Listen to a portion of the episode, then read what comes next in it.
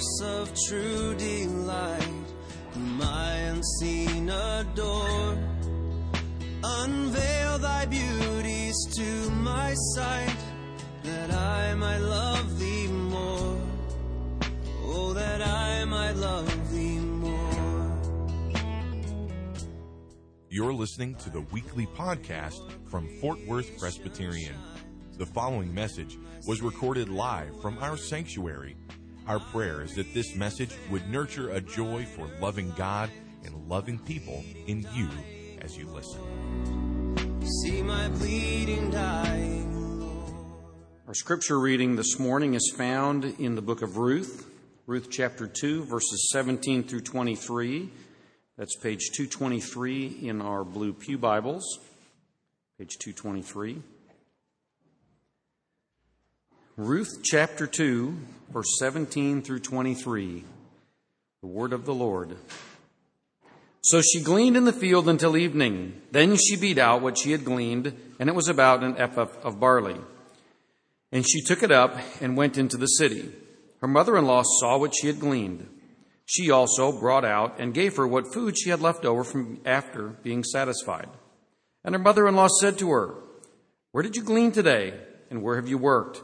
Blessed be the man who took notice of you. So she told her mother in law with whom she had worked and said, The man's name with whom I had worked today with is Boaz. And Naomi said to her daughter in law, May he be blessed by the Lord, whose kindness has not forsaken the living or the dead. Naomi also said to her, The man is a close relative of ours, one of our redeemers. And Ruth the Moabite said, Besides, he said to me, You shall keep close by my young men until they have finished all my harvest. And Naomi said to Ruth, her daughter in law, It is good, my daughter, that you go out with this with his young women, lest in any other field you be assaulted. So she kept close to the young women of Boaz, gleaning until the end of the barley and wheat harvests, and she lived with her mother in law. The word of the Lord.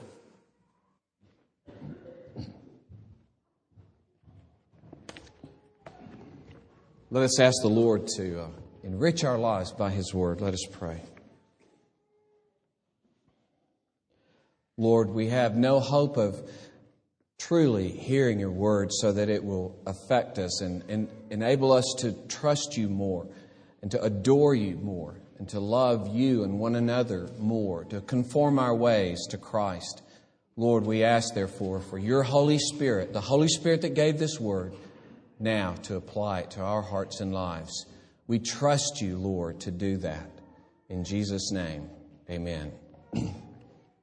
Chapter 1 of this book gives us Naomi's dark and bitter loss of a husband and two sons in Moab. Yet, in the midst of her pain, this beam of hope, Ruth, her Moabite daughter in law, who gives one of the most startling and most quoted religious confessions in the whole Bible, verses 16 and 17, is on the scene. So there's this horrible pain and loss, but this beam of Ruth, the confessing Moabite, who returns with her to Israel from Moab, where she lost her loved ones. Chapter 2 then shows how this very Ruth goes out to glean, comes to the field of Boaz, where she is showered with generosity, as we saw last week. This gleaning sin, uh, scene then ends here in verse 17. It says, So she gleaned in the field until evening. That's we started in verse 3. She set out and went and gleaned, and here she finished gleaning. That's a section right there. Uh, but then we come to what we could call the evening review. Okay?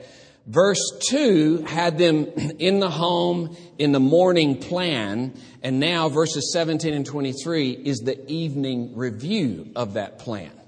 I'm going to go out and glean. Okay, go. She gleans, she comes back. Now's the rehearsal of what happened. Kay used to sell her artwork at the Canton Flea Market in Canton, Mississippi, where several famous movies, including uh, A Time to Kill, were, uh, were filmed. And this is now a gigantic arts and crafts market put on every fall in Canton.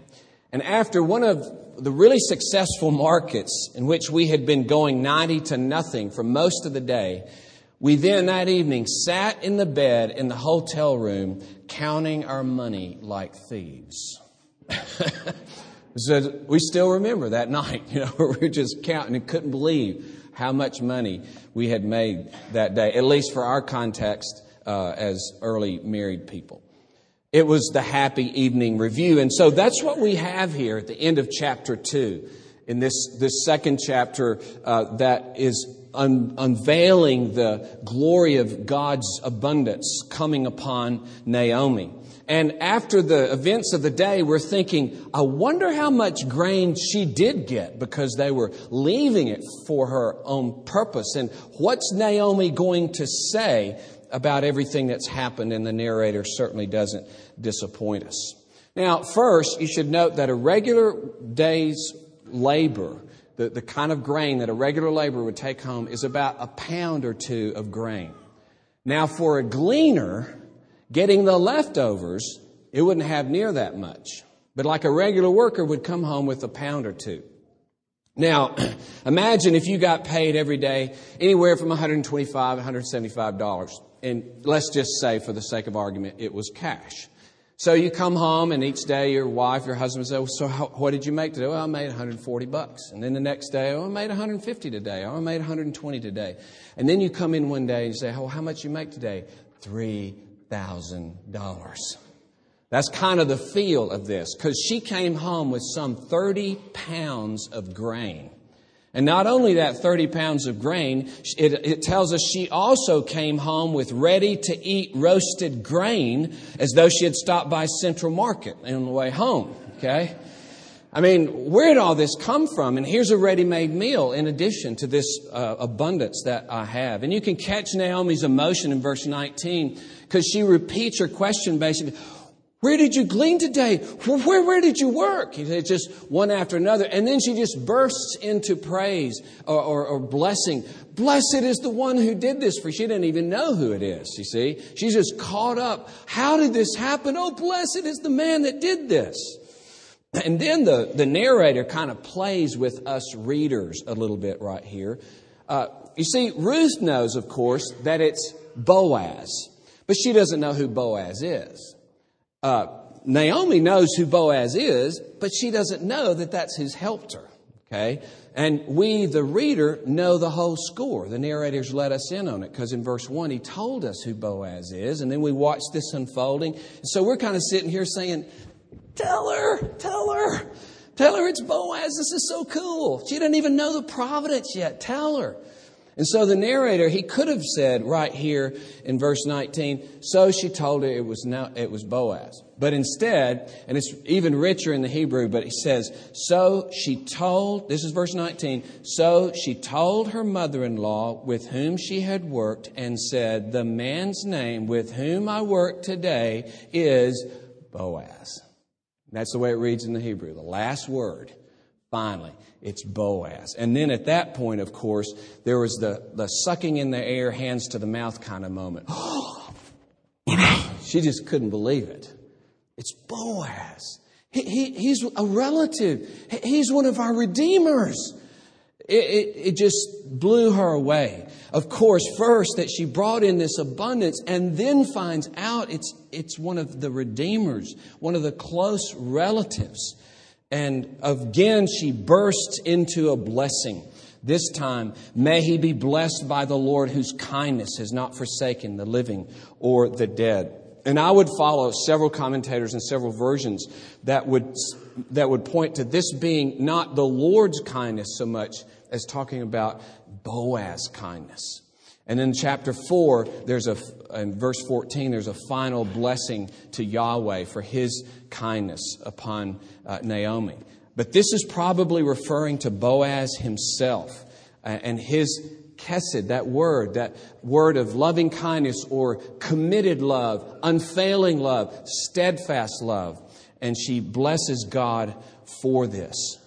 Frederic Bush puts it like this May the Lord bless him, Boaz, for he has not neglected to show kindness to the living and the dead. The living, of course, being Ruth and Naomi, but back in chapter 1 and verse 8, even Naomi, speaking to her daughters in law, said, You have shown kindness, uh, dealt kindly, may the Lord deal kindly with you as you have dealt with the dead and with me. That is, to my sons, my husband, and you've dealt kindly to me. And so here, Naomi is blessing him because these men who sadly died and could no longer take care of their wives and their mother now had one stepping in their place and showing them a kindness to take up that responsibility and to show this kindness to the living and the dead. And so this word redeemer comes out. And in this case, uh, the commentators would say it's not in its technical sense of actually paying a price because that's not what's being done here, but it's in the general sense of one who delivers a member of one's kinship group from evil of any kind. A deliverer who rescues one of his own kinsmen uh, from whatever evil it may be. In Psalm 72 14, it said, The king redeems the poor and needy from oppression and violence. It's the same word. And so here, Boaz is the one who is redeeming Ruth and Naomi from their destitution a redeemer from their destitution has come. And this is, this is Naomi's rebirth. Think of the difference in her cry in chapter 1 that the Lord has dealt bitterly with me. I went away full and the Lord has brought me back empty. And now he's saying, Bless, uh, may this man be blessed by the Lord because he has shown kesed to us. He has not forsaken uh, faithful love to us.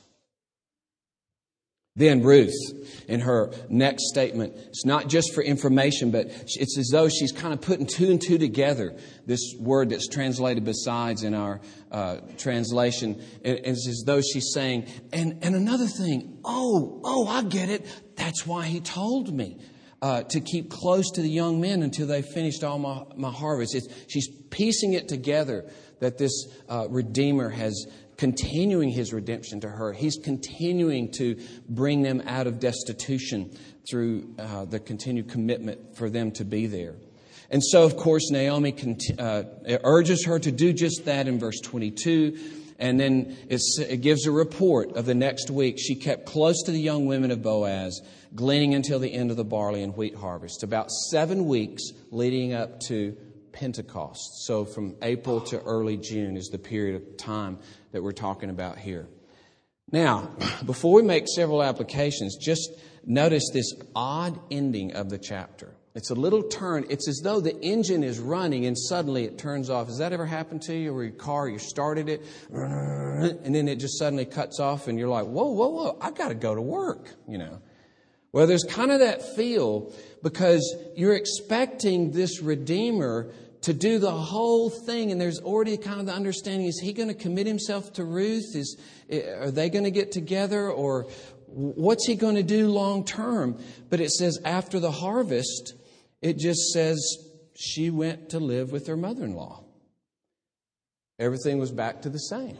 It's this great chapter and a great outcry, and you're expecting what's happening next. And it says, and she went back to live with her mother in law, which sets the stage for chapter 3 and the threshing floor incident.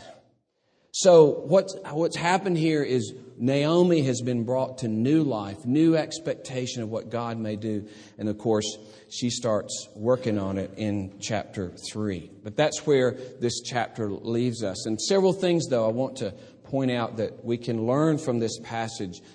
Number one is the abundance of God's grace in his people's lives. The abundance of grace. What else are we to learn from the fact that he didn't just give her the normal amount of grain or even double that amount? No, it was overflowing. She probably, her back was probably hurting by the time she got home, just lugging all that. Some pe- people think it may have been as much as 50 pounds, but at least 30 pounds. So she is weighed down with the blessing of God. And that's a happy thought, isn't it? To be weighed down, to be enriched, to be overflowing with the rich abundance of God's grace. Paul tells us in Ephesians 3 he's able to do far beyond what you could ask or think. Not just a little, you know, he's outside where you would think he could go. No, it's way, way beyond all that you ask or think. And Paul says there, according to the power that works within us. It's not just, oh, yeah, well, I know he can make galaxies. Uh, I recently heard they think there are more galaxies than grains of sand. Grains of each galaxy has billions of stars. No, and that can't be possible. What, but even there, that's not what Paul's talking about. He says, according to the power that works within you, he's able to do unimaginable things in your life. That's the abundance of grace that is given to us in Christ Jesus. Forgiveness that is beyond what you could expect. Transformation beyond what you could expect. This table tells us that. This table is a sign of a feast. Okay? It's a sign of the feast. It, Isaiah 55 says, Come, you, and enjoy the feast of salvation from God. But this abundance, secondly, is in the face of destitution. The abundance comes in the face of destitution, in the context of impoverishment. Undoubtedly, Ruth was the poorest most alienated and destitute, disconnected person there that day. She's the one that walked home with an abundance, you see. It's the same thing as in uh, the, when Jesus is walking in the crowd and there's one woman, not, not everybody there had been bleeding for 12 years, hemorrhaging. But everybody was jostling around him. But one woman found healing, and one woman touched, was touched by the power and grace of Jesus Christ. One woman's life was transformed, and she was the one that was in the worst condition. That's what God loves to do. Find me a desert. That's where I want to put my oasis. Find me a desert, and I will put an oasis there to show how great I am. You know, for a nation or a particular economy, section of an economy somewhere to make something of land that's already verdant and productive versus here was land that was totally unproductive. There was no water there. It's been transformed like certain places in Southern California. That's what God does. He brings oasis to the desert. And so you can't go on, you think you can't resist anymore. You can't change. You don't have the capacity to trust Him and believe in His goodness. You don't have the capacity to rejoice, you say. I don't, I can't feel close to Him anymore. I can't pray. Name it. Keep naming them. And come to His grace and say, Lord, I, like Ruth, am destitute. I have nothing. But you are the one that brings abundance into my life. Lord, I trust you. Brothers and sisters, never, ever stop trusting in His abundant goodness. That is what we learn here. Nothing less than that. Whatever devastations have entered in, it only makes way for abundance to be poured out into our lives because that is what God is about. I recently mentioned in a Sunday school class a book by uh, Larry Crabb called Shattered Dreams, but the subtitle has to do with finding ultimate joy in Christ. In the midst of shattered dreams, we find the greatest joy there can be in life the joy of fellowship with God. And so there is abundance, and it's abundance in the midst of destitution. And thirdly, there is this idea of redemption, which shows us from God's standpoint in the New Testament context. And you see, everybody who helps in any way in the Old Testament form some kind of shadow or preview of the glory of Jesus Christ. And certainly Boaz is one of the prominent ones uh, as a redeemer here. But In the New Testament, we read, as Peter tells us in 1 Peter chapter 1, you were redeemed from the futile ways inherited from your forefathers, not with perishable things such as silver and, or gold, but with the precious blood of Christ, like that of a lamb without blemish or spot. For on God's part, there is this lavish expenditure to have us for His own. A, an intensity of love and desire that we can't fathom because He spent His own Son for us. That's Paul's argument. If he was going to hold something back, he would have held his son back his son, but he wouldn't even hold back his son contemplating his son's infinite suffering didn't cause him to withhold him. Why? Because he so loved the world that he gave his son. There's no limit to the desire that he has to save his people. It made me think of terrible things like kidnapping, and you think of a parent and of course, they play on a parent's love of the child. And a parent in that case, if they think, if I could give any amount of money, I would. I don't care what it is. I don't care if I'm poor for the rest of my life. I don't care. My money means nothing to me. I can have my son back, my daughter back. And I know the situation is different because here he's specifically, Peter says, he's not giving his money, he's giving his son. But he's giving his son in that seemingly almost desperate act that how, how could you give him?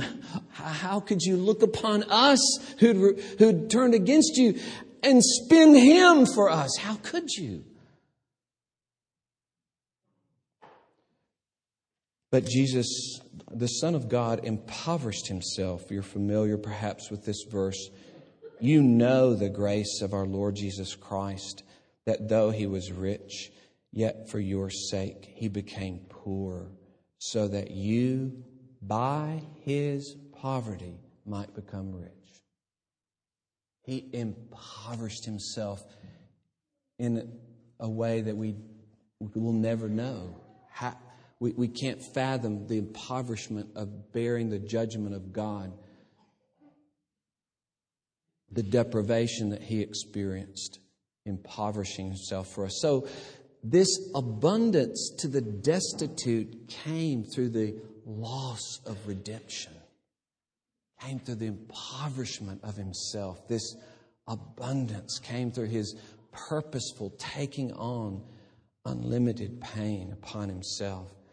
That's the intensity with which he offers himself to each one of you to be your faithful shepherd.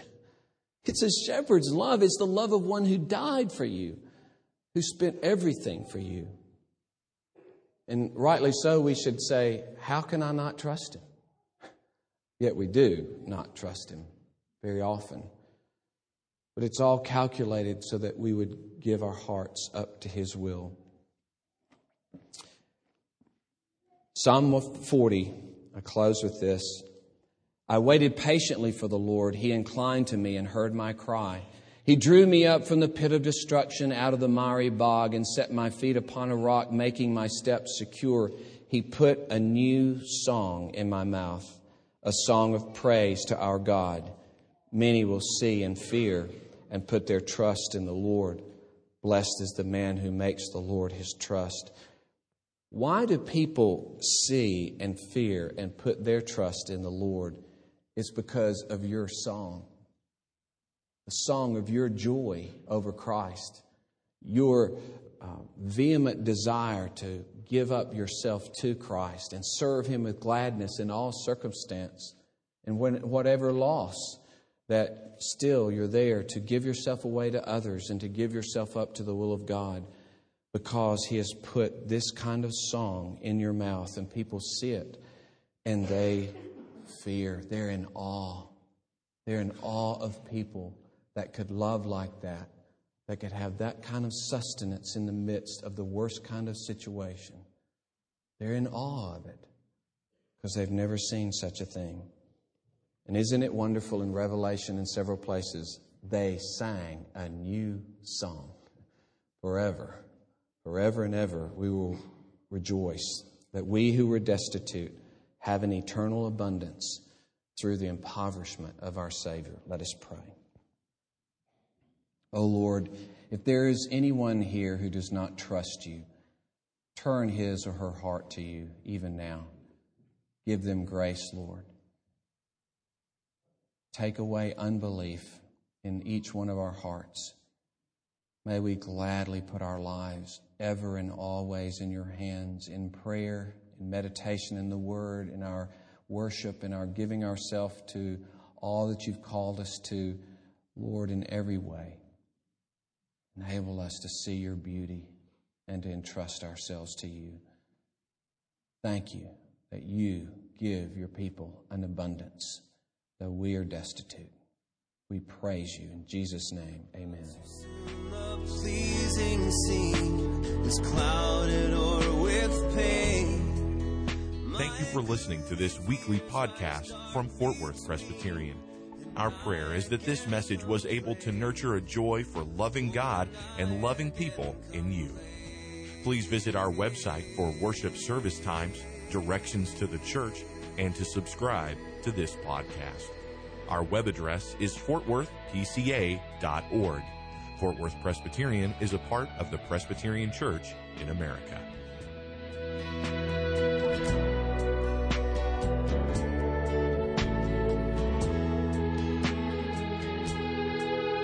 Jesus, my Lord, my life, my light. Oh, come with blissful shades of night and chase my fears away. Won't you chase my fears away? Then shall my soul with rapture trace